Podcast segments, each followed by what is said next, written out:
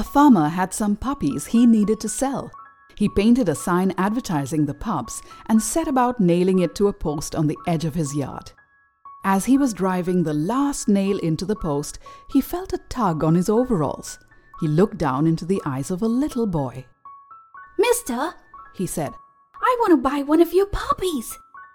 Well, said the farmer, as he rubbed the sweat off the back of his neck, these puppies come from fine parents and cost a good deal of money.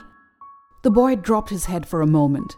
Then, reaching deep into his pockets, he pulled out a handful of change and held it up to the farmer. I've got 39 cents. Is that enough to take a look?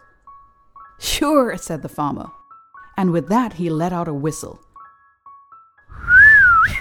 Here, Dolly!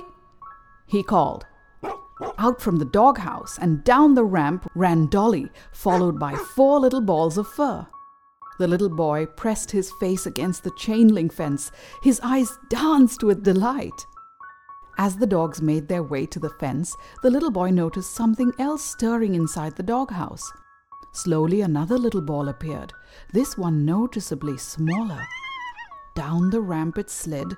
Then, in a somewhat awkward manner, the little pup began hobbling towards the others, doing its best to catch up. I want that one. The little boy said, pointing to the runt.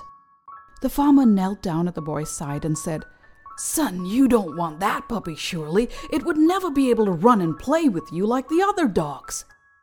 With that, the little boy stepped back from the fence, reached down, and began rolling up one of his trousers.